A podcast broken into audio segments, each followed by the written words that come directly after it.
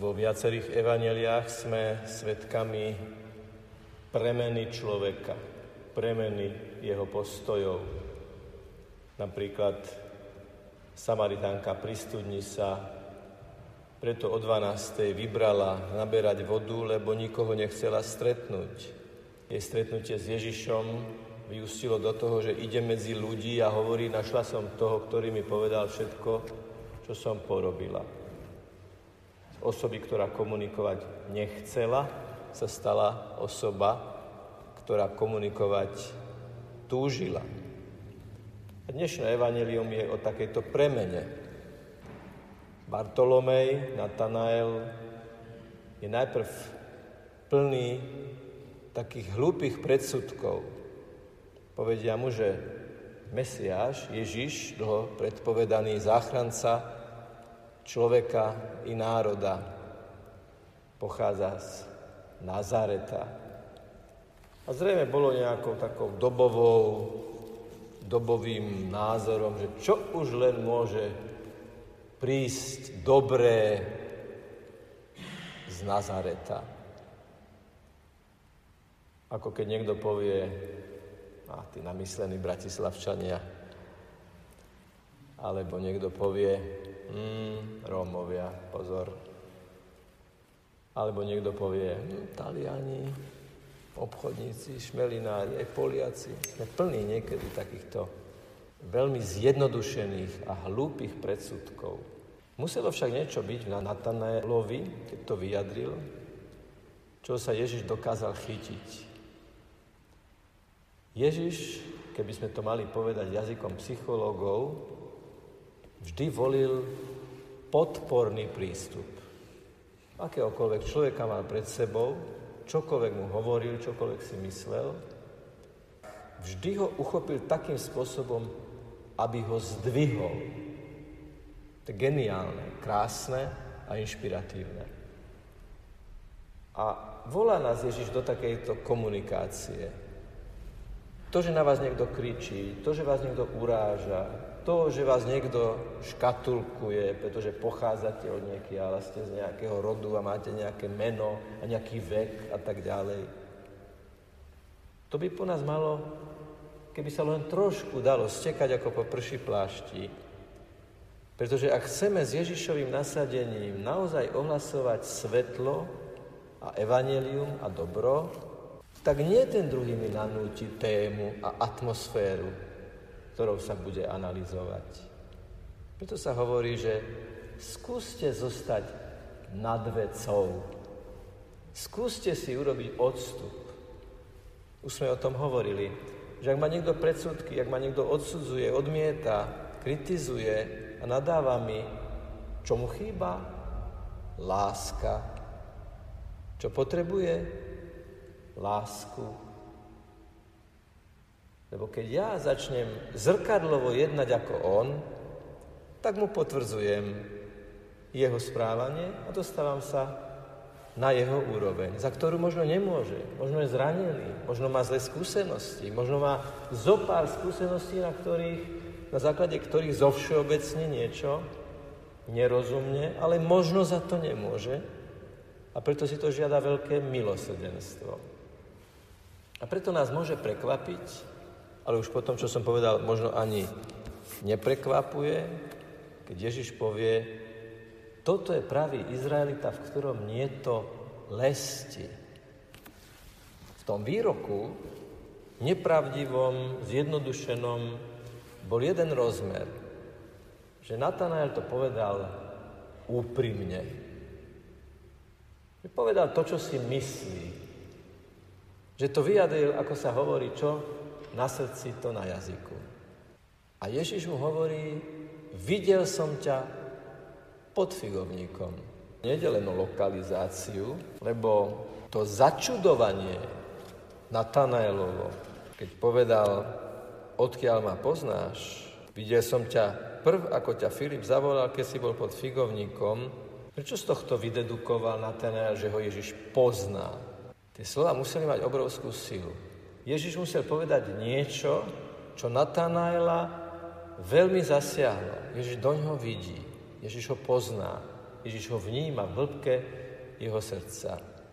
A keďže sa stretáva Natanaelova úprimnosť a Ježišovo poznanie jeho vnútra, je to naozaj veľká šanca na to, aby tento rozhovor, ktorý začal tak dosť ťarbavo a kostrbato, nakoniec vyústil do niečoho, čo je krásnym význaním. Videl som ťa prv, ako ťa Filip zavolal, keď si bol pod figovníkom. Pod figovníkom nie je len o tom, že videl som ťa pod nejakou rastlinou, pod nejakým stromom. Pravdepodobne ide o to, čo voláme frazeom alebo fráza, ktorá má ešte hĺbší význam. Keďže figovník poskytoval tieň a ľudia si sadali do tieňa a v tieni aj rozmýšľali, aj uvažovali a sa rozprávali, tak možno v tej dobe znamenalo byť pod figovníkom taký terminus technicus pre uvažovanie, rozjímanie, hĺbanie nad vecami života. Ľudia v tieni stromu sadli si, spočinuli, urobili si čas a rozjímali. Asi Ježiš povedal Natanaelovi, viem, o čom si vo svojom srdci rozímal. Viem, že si rozímal, viem, že si uvažoval v hĺbke tvojho srdca. A to je tá úžasná správa, že Ježiš vníma naše srdce dokonalejšie ako my.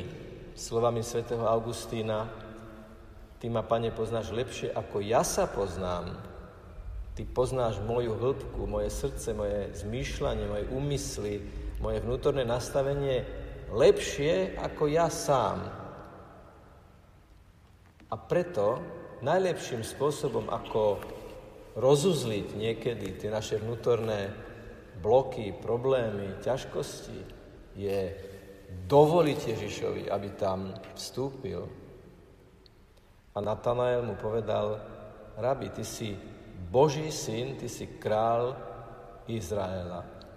Ťažiskovým slovom tejto vety je kráľ, čiže najvyššia autorita, čiže ten, ktorého volím za najvyššiu hodnotu môjho hodnotového rebríčka. Pane, Ty si to najviac, čo môže byť. Ty si Boží syn a král Izraela. Všimnite si to prepojenie, že, že Boží syn a král Izraela. To nie je politická funkcia, to je duchovné vyznanie Ježiša ako najvyššej hodnoty, najvyššej autority. Veríš, pretože som ti povedal, videl som ťa pod figovníkom, áno, vraciame sa tejto vete, ktorá znamená viac ako len tú lokalizáciu. Ježiš to dokonca opakuje. Veríš tomu, pretože som ti povedal, že som ťa videl pod figovníkom, čiže to muselo znamenať niečo oveľa viac.